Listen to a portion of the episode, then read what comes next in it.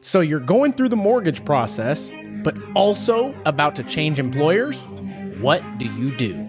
Watch this before you move forward. Stay right there. When I get back, we'll talk all about it. you were talking about money, right? Separate yourself widely from the pack moving forward.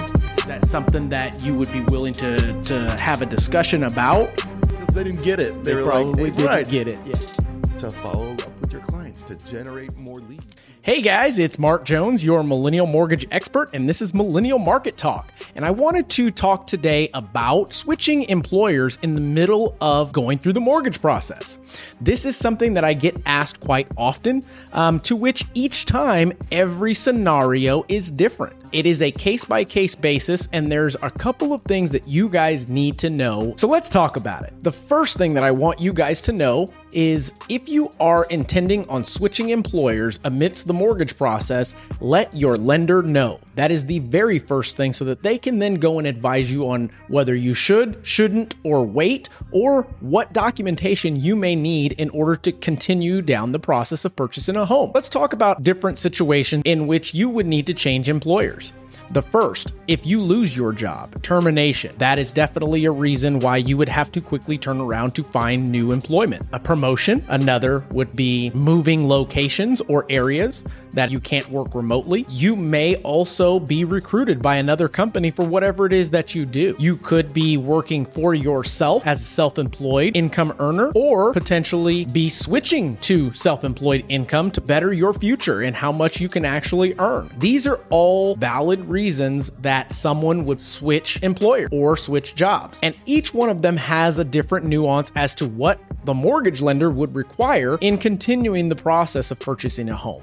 So now let's talk about the different documentation that is going to be required when something like this happens. The first thing that we're going to need, guys, is going to be the offer letter to confirm that this is what you're doing. It sets the expectations on how much income we can use. And based on that offer letter, that will pretty much determine how we're going to move forward um, with the actual loan itself. We absolutely will need a most recent pay stub. In only a few cases can you close on a loan prior to starting your new position. And in these cases, they are considered irrevocable contracts. There are some cases where doctors, teachers, um, and professions like that can sign or be offered an irrevocable contract for employment. In those cases, conventional loans do allow you to move forward with the simple contract because they know that there are repercussions that come in play if you don't show up. In those cases, we can also contact the employer to verify your start date for verification. Um, we will, in the end, also need a written verification from the new employer. This is something that we typically will send out to the new employer to have them complete based on your uh, status with the employer, how much you're foreseen to make, the type of income that you're going to receive, and the way it's structured, in addition to the likelihood of your employment continuing. So, here's a couple of different scenarios in which it would have a negative impact on you. Um, and I'm just going to run through these. Let's say you're moving from a salaried position and you have a base type pay, and now you're switching to a heavily commission or bonus pay. Um, that, guys, is going to be an issue. If you are becoming a contractor or self employed borrower and you previously were receiving W 2 type income to where they're taking the taxes out right now, um, that could be a negatively impacted decision.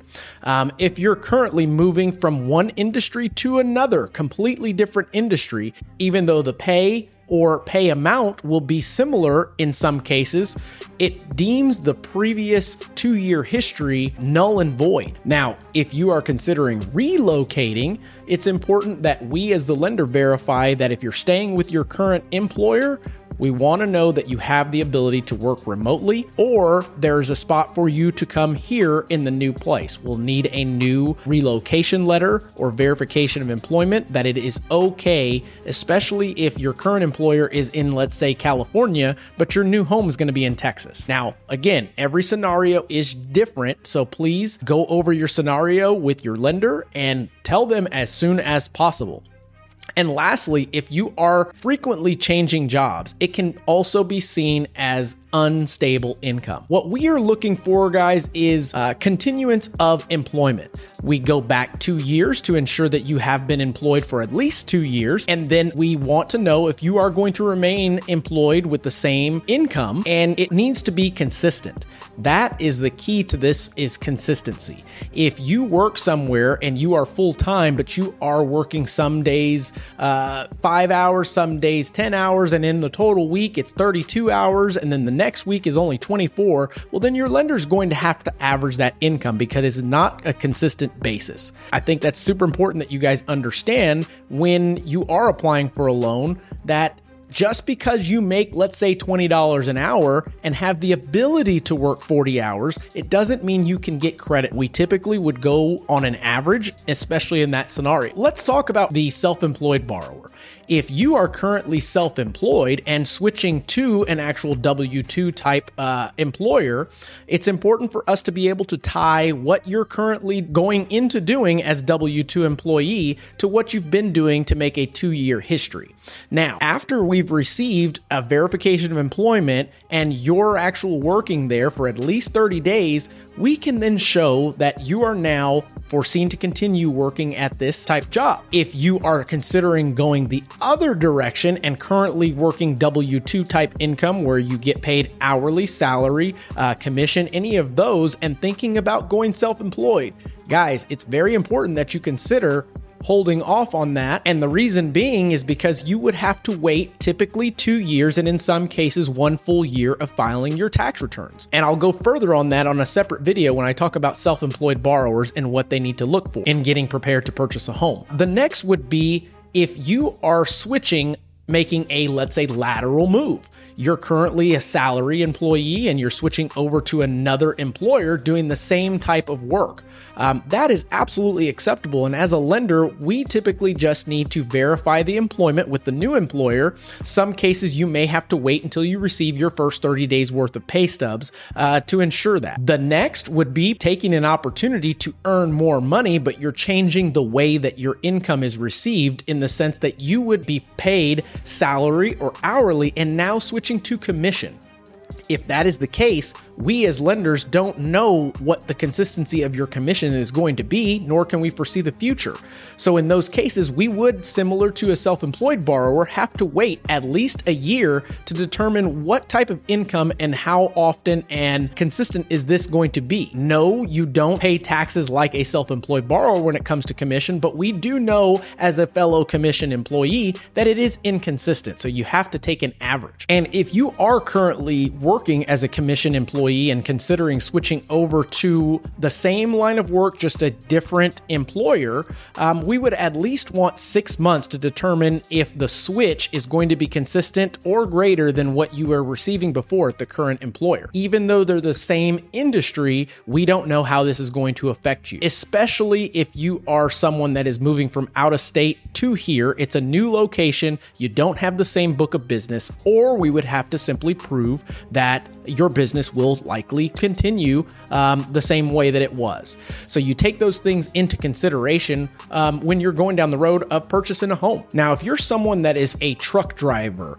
or a type of position that it does require you to switch employers quite often, and we can actually see a trend in this, um, that's something that we absolutely can take a look at to see if this makes sense as you move forward and it is a customary for that type of position. I see welders in that similar scenario. They go where the work is, but at the end of the year, they have a consistent income coming in, and you can look back for two years to see that trend.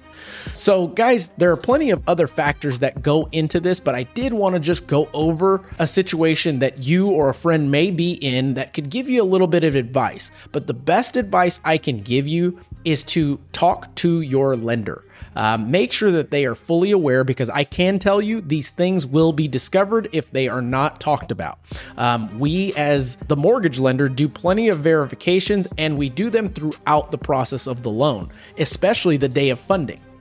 I've had a loan before to where they switched employers, didn't let us know, and the day of closing, we called to do a verification and they no longer work there. Unfortunately, guys, they weren't able to close on that loan. Um, and it puts everybody in a pretty tough situation. So if you are getting ready to go uh, through a job change or considering a job change, maybe for promotion or other reasons, please talk to your lender. Um, and if you're looking for a lender that is willing to be transparent and educate you on the different programs and walk you through the process, visit us at lockenterraloans.com to get your financing options from an expert. We are here willing to help you accomplish the American dream of home ownership. So, that being said, guys, if you're getting something out of these videos, please like, subscribe, share with a friend. Um, but this is Mark Jones, your millennial mortgage expert, and you guys make today count. You were talking about money, right? Separate yourself widely from the pack moving forward. Is that something that you would be willing to, to have a discussion about? Because they didn't get it. They, They were probably like, didn't right. get it. Yeah. To follow up with your clients to generate more leads. You know?